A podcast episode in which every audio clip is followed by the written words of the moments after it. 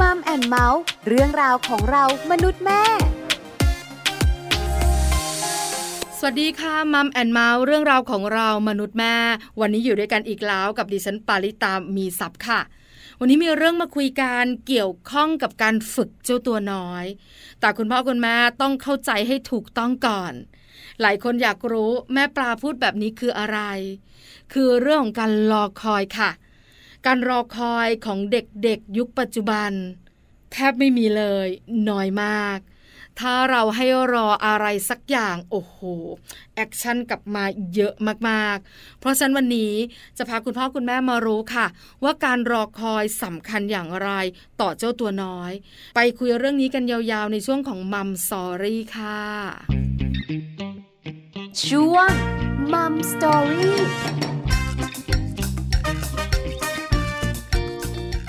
มัมซอรี่วันนี้เราจะได้คุยกับอาจารย์แปมรองศาสตราจารย์ ดร นิติดาแสงสิงแก้ว รองคณะบดีฝ่ายวิชาการ คณะวารสารศาสตร์และสื่อสารมวลชน มหาวิทยาลัยธรรมศาสตร์ วันนี้อาจารย์แปมจะมาบอกคุณพ่อคุณแม่ว่าการรอคอยสำหรับเด็กๆสำคัญขนาดไหนจำเป็นแค่ไหนในชีวิตของเขา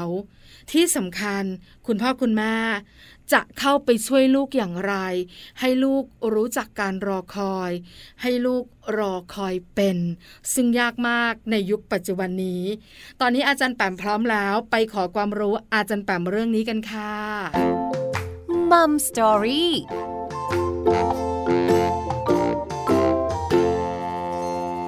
สวัสดีค่ะอาจารย์แปมค่ะ สวัสดีค่ะน้องปลาสวัสดีคุณผู้ฟังค่ะ วันนี้ได้คุยกับอาจารย์แปมอีกแล้ว แม่แม่ๆในมัมแอนเมาส์ได้ความรู้แน่นอน แต่ต้องถามประโยคนี้ค่ะ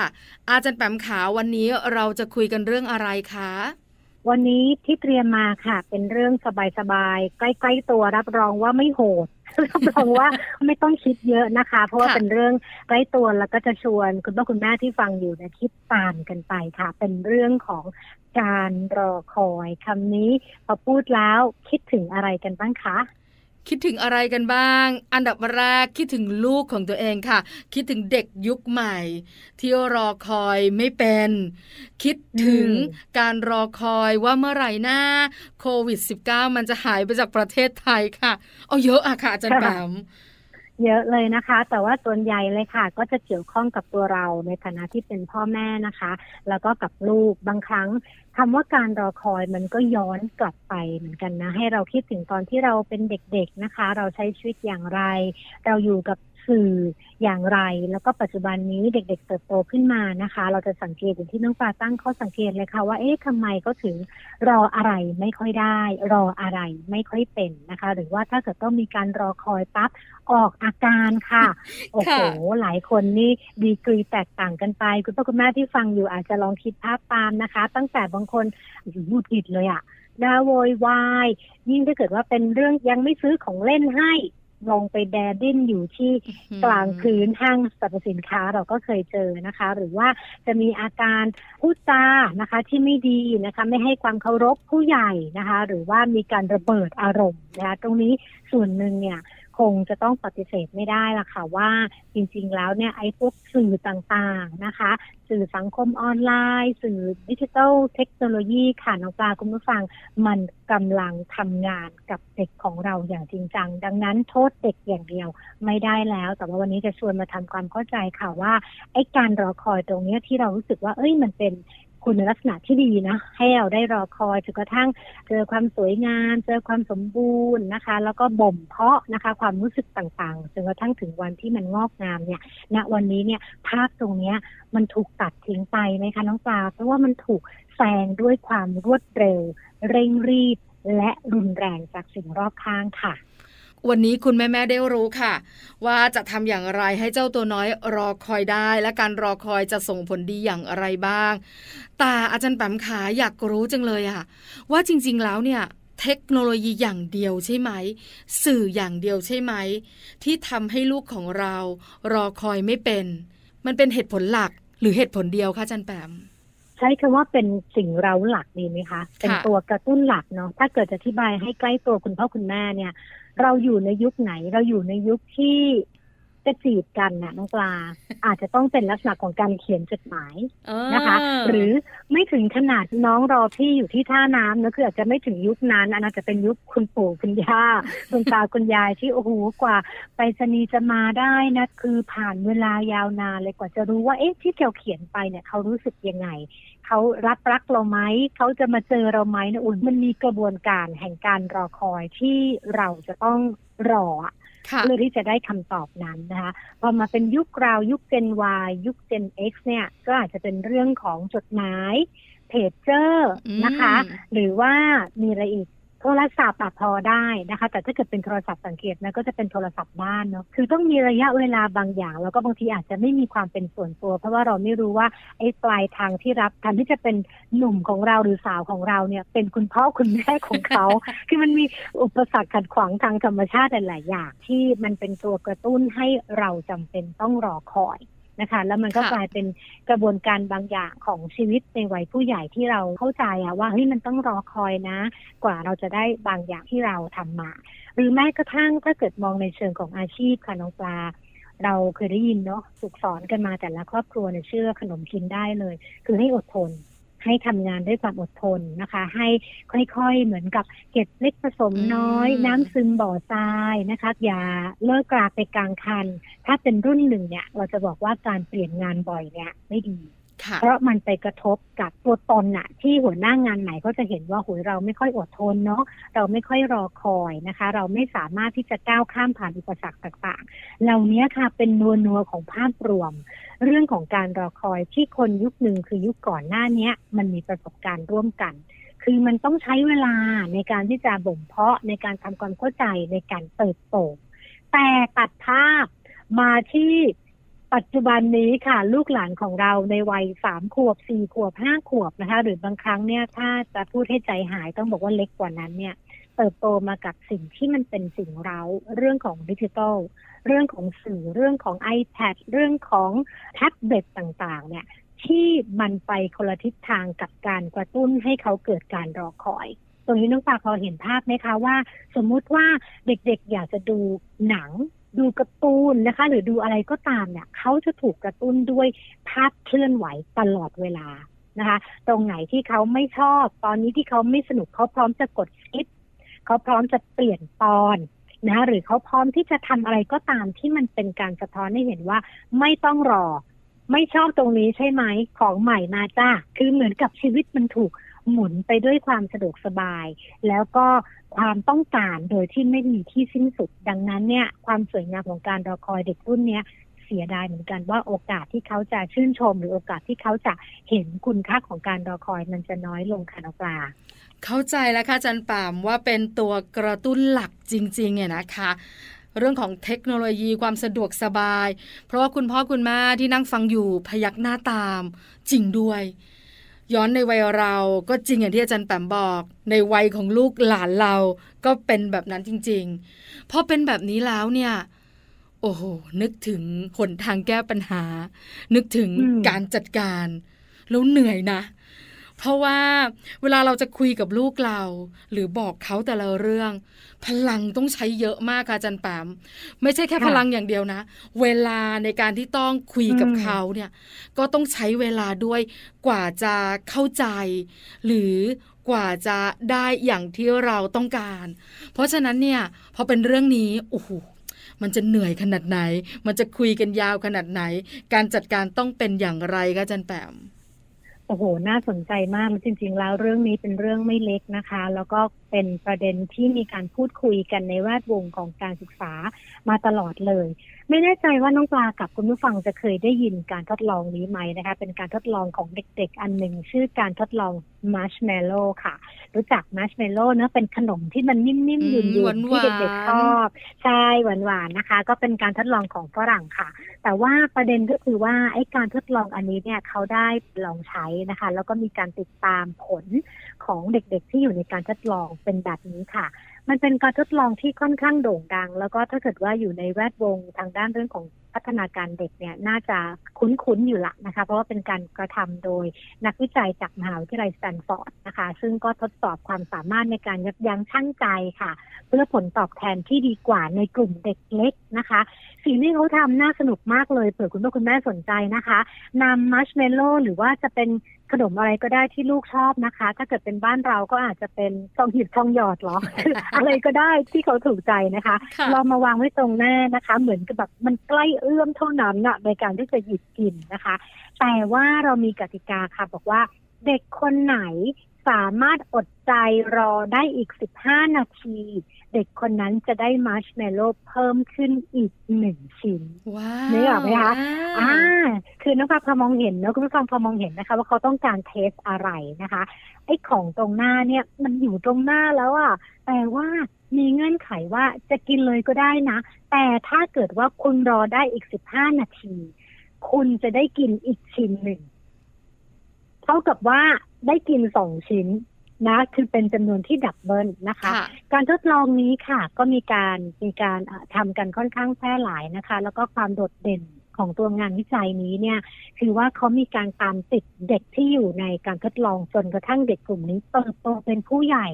นะคะ แล้ว Amazing มากคือไปพบว่าเด็กๆที่เขาสามารถอดทนเนี่ย ต่อสิ่งเย้ายวนใจคือรอได้เนี่ยนะยอมรออีก 15 นาทีเพื่อสิ่งที่ดีกว่าเนี่ยป รากฏว่าพอไปวัดเรื่องของมาตรฐานการเรียนนะคะ ผลสำลิดเรื่องของการสอบ แล้วก็รวมไปถึงรายได้เมื่อเขาเติบโตเป็นวัยทำงานเนี่ย สูงขึ้นอย่างชัดเจนเมื่อเทียบกับเด็กที่รอไม่ได้อื้อหือตรงนี้เนี่ยมันก็เลยบอกอะไรเราบางอย่างเหมือนกันนะว่าไอ้เรื่องของการรอคอยเราอาจจะไม่ได้มุ่งเป้าไปที่เรื่องของเรื่องเงินเรื่องเรียนอะไรซะเป็นหลักนะคะ แสดงว่ามันต้องให้คุณค่าอะไรบางอย่าง ที่หล่อหลอมเข้าไปในตัวของลูกหลานของเรา ให้เขาเติบโตขึ้นมา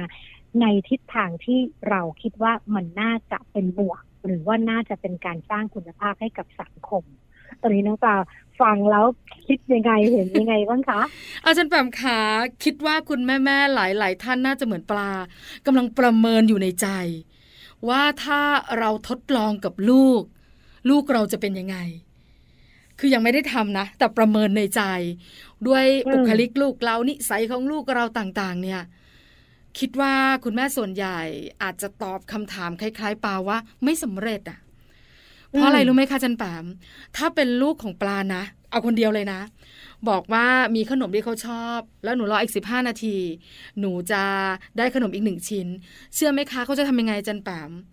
เขาบอกว่าไม่เอาแม่หนูไม่รอ หนูจะกินอันนี้แหละอันเดียวก็เอาเลยพอ อ่าประมาณนั้น แต่พอกินเสร็จอืมใช่ไหมคะอาจันแปมมาละค่ะจะมาแบบว่า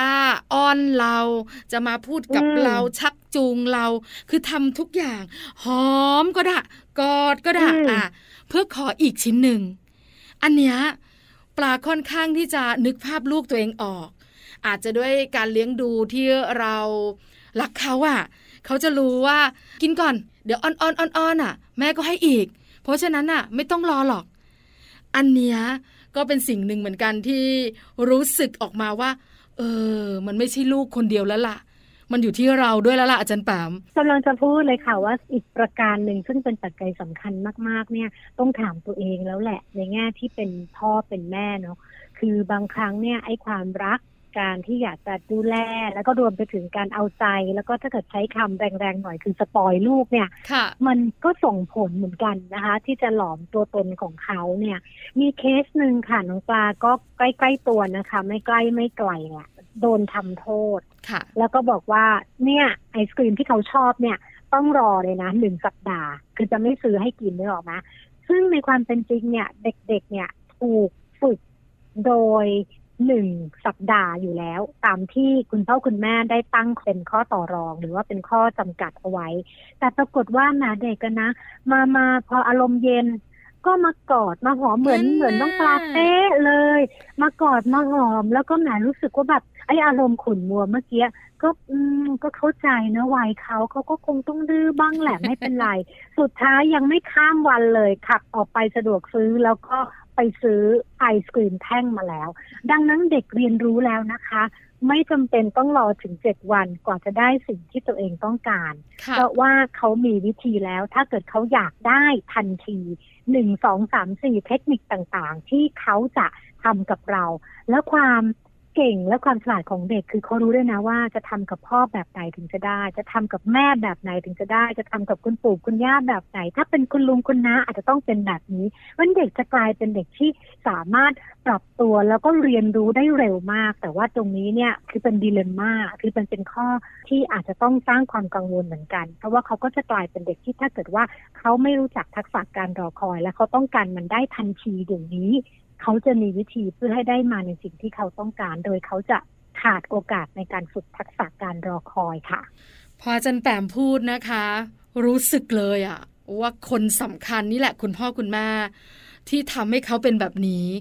แล้วมันก็ยากนะคะจารย์แปมที่เราจะใจแข็งกับลูก ปลาเคยเป็นนะ ถ้าหนูพูดไม่เพราะ แม่จะไม่ให้ดูโทรศัพท์สองวันโอ้โหมันเป็นเรื่องใหญ่มากอาจารย์แปมสำหรับเขานะ คือเขาจะแบบกระตือรือร้น สัญญิงสัญญาทุกอย่าง ถ้าเราทำได้แบบที่เราพูดนะ เชื่อไหมคะอาจันแปมอืมสิ่งที่เราสอนเขามันจะฝังอยู่ที่ตัวเขาก็จะไม่กล้าอีกเลย แต่เห็นด้วยไม่เกินครึ่งวัน เสร็จลูกมาอ้อนลูกมากอดลูกมาหอมทำทุกอย่างอะ่ะ แล้วเราก็แบบค่ะต่อไปอย่าอีกนะ คราวนี้แม่ให้อีกครั้งเดียวอืมแล้วก็ให้อะ แล้วลูกก็จะเป็นค่ะแบบเนี้ยบ่อยๆ อย่างที่อาจารย์แปมพูดเลย เพราะฉะนั้นค่ะเราโฟกัสคุณพ่อคุณแม่กันดีกว่า ว่าตัวคุณพ่อคุณแม่ต้องทำอย่างไร ที่จะฝึกให้ลูกรอคอยเป็นค่ะ ค่ะเริ่มต้นคุณพ่อคุณแม่ต้องเห็นคุณค่าของการรอคอยก่อนนะคะ ว่าทักษะนี้ยังใช้ได้ดีในยุคนี้ นึกออกนะคือถ้าเกิดว่าเราตั้งเป้าตั้งแต่แรกว่าเรารู้สึกว่าโอ้ยไม่ต้องรอแล้วเดี๋ยวนี้เทคโนโลยีมันช่วย หรือว่าแซงคิวก็ไม่เป็นไรคือถ้าเกิดว่าคุณพ่อคุณแม่มี mindset แบบนี้ปั๊บเนี่ยเราจะไม่เกิดความพยายามในการที่จะไปเพิ่มทักษะให้กับลูกตรงนี้ ดังนั้นข้อแรกเลยค่ะ เราต้องถามตัวเองก่อน ว่าทักษะการรออันเนี้ยที่เรา ถูกฝึกเนาะโดยธรรมชาติมาตั้งแต่เด็กๆเนี่ยมาถึงยุคนี้เนี่ยในยุคของลูกเราซึ่งเป็นเซนอัลฟาคือชีวิตเขาถูกหมุนไปด้วยสิ่งเร้าตลอดเวลาเนี่ยเราคิดว่าการรอคอยมันจำเป็นไหมคือโดยส่วนตัวแล้วเนี่ยคิดว่ายิ่งสำคัญมากเลยค่ะน้องปลาคุณผู้ฟัง เพราะว่าในโลกที่มันหมุนเร็วมาก แล้วก็บางทีเนี่ยมัน ทั้งดึงทั้งกระชากชีวิตของเด็กๆออกไปด้วยเนาะท่ามกลางกระแสของเทคโนโลยีต่างๆเนี่ยยิ่งทำให้รู้สึกว่าการรอคอยเป็นสิ่งสำคัญ เพราะการรอคอยจะมาพร้อมกับสติ จะมาพร้อมกับการหยุดนิ่งให้เขาได้คิด ได้ทบทวนค่ะ ก่อนที่จะไปต่อว่าเฮ้ยมันสมควรที่จะไปต่อไหมแค่ไหนอย่างไร ซึ่งตรงนี้มันจะเป็นรากฐานสำคัญเมื่อเขาเติบโตขึ้น เวลาที่เขาต้องตัดสินใจในเรื่องราวต่างๆ ที่เกิดขึ้นในชีวิตนะคะค่ะถ้าเกิดว่าเริ่มต้นเนี่ยคุณพ่อคุณแม่คิดละว่ามันสำคัญเนี่ยอาจจะต้องลองดีไซน์แล้วแหละออกแบบนะคะว่าเราจะสอนหรือว่าเพิ่มทักษะ เรื่องการรอให้กับลูกของเราอย่างไร ถ้าโดยส่วนตัวคิดว่าต้องทั้งบูและบุญคือมันจะมีหลาย ๆ สถานการณ์ที่การรอเราสามารถสอนในเชิงกลางๆชวนคุย บรรยากาศดีๆนะคะ ให้เขาเห็นว่าเฮ้ยการรอคอยมัน มันดีนี่นา มันมีประโยชน์นี่นานะคะ อย่างเช่น ถ้าเกิดว่าเอาการรอคอยไปอยู่ในกลุ่มของการออม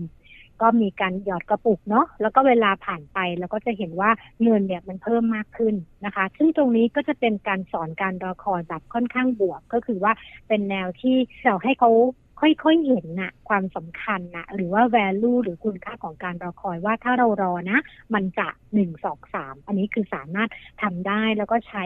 เคสจากชีวิตประจำวันโดยทั่ว ๆ ไปนะคะ แล้วก็รวมถึงการรอคอยแบบบู๊หน่อยๆเนาะซึ่งอาจจะใช้ส่วนหนึ่ง อย่างที่เราคุยกันมาก่อนหน้านี้ค่ะในการตั้งเป็นข้อแม้นะคะ ในการเจรจาต่อรองนะคะ เรื่องของกินเรื่องขนม เรื่องของเล่น เรื่องเวลาดู iPad อะไรต่างๆ ซึ่งตรงนี้เนี่ยคุณพ่อคุณแม่อาจจะต้องคิดเหมือนกันนะว่าอาจจะเจอ reaction บางอย่าง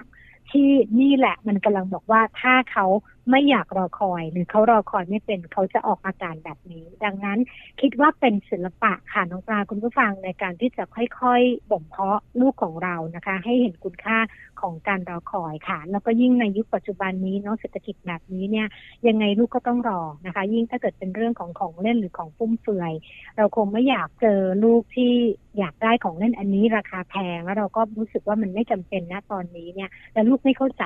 ลูกรอไม่ได้นะคะลูกไม่สามารถรอได้จนถึงวันเกิด ไม่สามารถรอได้จนถึงปีใหม่ปีหน้า แล้วก็แสดงอาการบางอย่างที่เป็นอาการที่ทำให้เห็นว่าเขาไม่เรียนรู้ที่จะรอคอยการออกาเข้าใจทุกอย่างเลยค่ะจันแปม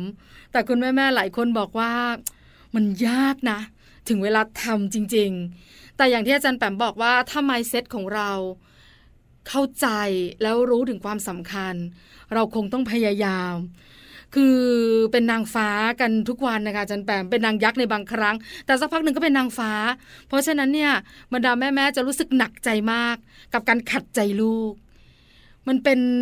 ภาพที่โอ้ทำร้ายใจนะคะจันแปมเวลาลูกร้องไห้ หรือว่าเวลาลูกเนี่ยอยากจะได้แล้วเราอะให้ไม่ได้ ทั้งทั้งที่มันก็ให้ได้อะอาจารย์แปมนึกภาพออกไหมคะ คือมันก็ให้ได้อะแต่เราต้องยั้งมัน เพื่อจะรอเวลาเพื่อจะไม่ให้เนี่ย คือมันไม่ใช่แค่ทำร้ายใจลูกนะ คือลูกไม่โอเคอยู่แล้วล่ะ แต่มันก็รู้สึกกดดันกับคนเป็นแม่คนเป็นพ่อเหมือนกัน แล้วบางครั้งค่ะ คุณพ่อคุณแม่นี่แหละมีปัญหากัน สามีปลาเป็นนะคะ คือเราเข้าใจเรื่องการใช้มือถืออะไรต่างๆ เราก็เลี้ยงลูกไปในแนวเดียวกัน แต่บางทีอะ ลูกเล่นใหญ่ค่ะจันแปมประชดนะเออ ถ้าเราไม่ให้นะ จะต้องไปปลีกวิเวก แล้วก็ทำท่าทำทางน่าสงสาร อยู่คนเดียว พ่อก็เดินไปถาม ลูกก็บอกว่าหนึ่งสองสามสี่แล้วก็เดินกลับมา แล้วก็ก็ซิบบอกเราว่า ให้ลูกมันสักวันเถอะนะสงสารมันอ่าแบบนี้ค่ะจนแถมเราก็จะบอกว่าไม่ได้ตกลงกันแล้ว ครั้งต่อไปก็เคยตัวสิ อันนี้มันก็เป็นภาพของครอบครัวที่เกิดขึ้นเหมือนกันนะคะ แต่อาจจะต้องใจแข็งหรือต้องคุยกัน งั้นอย่างนี้ค่ะจันแปมถ้าครอบครัวเป็นแบบเนี้ยความสงสารมันนำมา ทุกอย่างเลยอะ่ะ แล้วคุณพ่อคุณแม่นะคะ บางคนอาจจะเป็นคนที่เข้ม บางคนอ่อนอย่างเงี้ยทำยังไงดีคะอาจารย์แปมขา ต้องตั้งเป้าก่อนนะว่าสิ่งที่เราแสดงออกเนอะหรือว่าที่เรากำลังทำอยู่เนี่ย มันไม่ใช่สถานการณ์โดยทั่ว ๆ ไปอะแต่ว่ามันเป็นการฝึก พรามันเป็นการฝึกปั๊บเนี่ย มันจะเน้นเรื่องของการการออกแบบเนาะหรือท่าทีบางอย่างที่มันอาจจะไม่ใช่ตัวเราสักร้อยเปอร์เซ็นเช่นปกติอุ่นเราใจดีมากเรารักลูกมากเราอยากจะเอาใจลูกมาก แต่พอเป็นการฝึกปั๊บเฮ้ยเราแสดงตัวตนแบบนั้นไม่ได้ เพราะถ้าเราเป็นแบบนั้นลูกจะไม่ได้รับการฝึก อาจจะต้องมีการคุยกันระหว่างในครอบครัวนะคะ คือในที่นี้อาจจะหมายถึงทั้งคุณพ่อคุณแม่แล้วก็ทุกๆ คนที่อยู่ในวงล้อมของเราด้วยนะจะเป็นคุณปู่คุณย่าคุณตาคุณยายพี่เลี้ยงอะไรก็แล้วแต่นะคะ เพื่อที่จะต้องคุยกันตรงนี้แหละว่าเอ้ยอยากจะฝึกตรงนี้ให้เรื่องของการรอคอย ดังนั้นอ่าแนวทางในการที่จะฝึกมีอะไรบ้าง ความชัดเจนในแง่ของการสอน สิ่งที่มันเป็นมสเซจสำคัญที่เราจะให้เขาเป็นอย่างไร ส่วนที่เหลือเนี่ยใจยังคิดว่ามีความยืดหยุ่นได้ในแต่ละบ้านเนาะเพราะว่าที่การเลี้ยงนะคะ ความเข้มข้นนะในการดูแลการเอาใจต่างๆ อาจจะไม่เหมือนกัน แต่ว่าทั้งหมดเนี่ยต้องให้พึงระลึกเสมอว่าเอ้ยเราต้องการมีเรื่องของการฝึกเรื่องของการรอคอยด้วย ดังนั้นพอมันมีตรงเนี้ยเหมือนติดเป็นซอฟต์แวร์บางอย่างให้คุณพ่อคุณแม่เราเนี่ย บางครั้งเนี่ยเราจะสามารถฝึกได้กับลูกเราอะโดยที่เราไม่ลืมน้องปานึกออกมา คือไม่งั้นเนี่ยถ้าเราปล่อยสถานการณ์ไปเป็นทุกวันทุกวันโอกาสของการฝึกมันจะน้อยมาก เข้าใจค่ะจันแปมเพราะฉะนั้นต้องแยกว่าเรากำลังฝึกเขาอยู่ พอฝึกเนี่ยมันก็จะเข้มนิดนึง มันก็จะไปตามลูกของเรา เพราะฉะนั้นการแสดงความรักการใจอ่อนก็จะเบาลงไป การคุยกันกับสมาชิกในครอบครัวก็สำคัญเช่นกัน อาจารย์แปมขาสุดท้าย อาจารย์แปมอยากฝากอะไร อยากบอกอะไรเพิ่มเติม เกี่ยวข้องกับประเด็นที่เราคุยกันเชิญเลยค่ะ ค่ะ ก็ส่งกำลังใจให้กับทุกๆบ้านนะคะ แล้วก็เรากำลังอยู่ในภาวะที่โลกมันหมุนเราไม่ใช่เราหมุนโลกนะคะ ดังนั้นเนี่ยเรื่องของสตินะคะ เรื่องของการหยุดคิดนะคะ การให้เวลากับตัวเอง เป็นสิ่งสำคัญมากๆ แล้วก็ส่วนตัวเชื่อมั่นมาก ๆ เลยว่า คือการรอคอยเป็นทักษะอ่อน คือเป็น soft skill ที่สำคัญมาก ๆ นะคะสำหรับเด็กๆ แล้วก็ไม่ใช่เฉพาะเด็ก ๆ เท่านั้นนะคะสำหรับพวกเราที่เป็นผู้ใหญ่ก็เช่นกันในยุคที่ โอ้ เหนื่อยเหลือเกินค่ะ ทั้งความเสี่ยงต่างๆ เรื่องเศรษฐกิจนะคะ เรื่องโควิดนะคะ เรื่องการเมืองปัญหาต่างๆรุมล้อมมาทุกด้านอย่างน้อยให้คิดบวกเข้าไว้ด้วยค่ะ เรื่องของการรอคอยด้วยนะคะ ว่าวันหนึ่งเดี๋ยวมันจะหมดไป แล้วก็พยายามหาโอกาสนะคะ ในการเติมความสุขระหว่างทางสำหรับพวกเราทุกคนที่เป็นผู้ใหญ่ด้วยค่ะขอบคุณค่ะ วันนี้ Mom and Mouth ขอบพระคุณอาจารย์แปมมาก ๆนะคะ ค่ะ สวัสดีค่ะ ค่ะ สวัสดีค่ะ Mom Story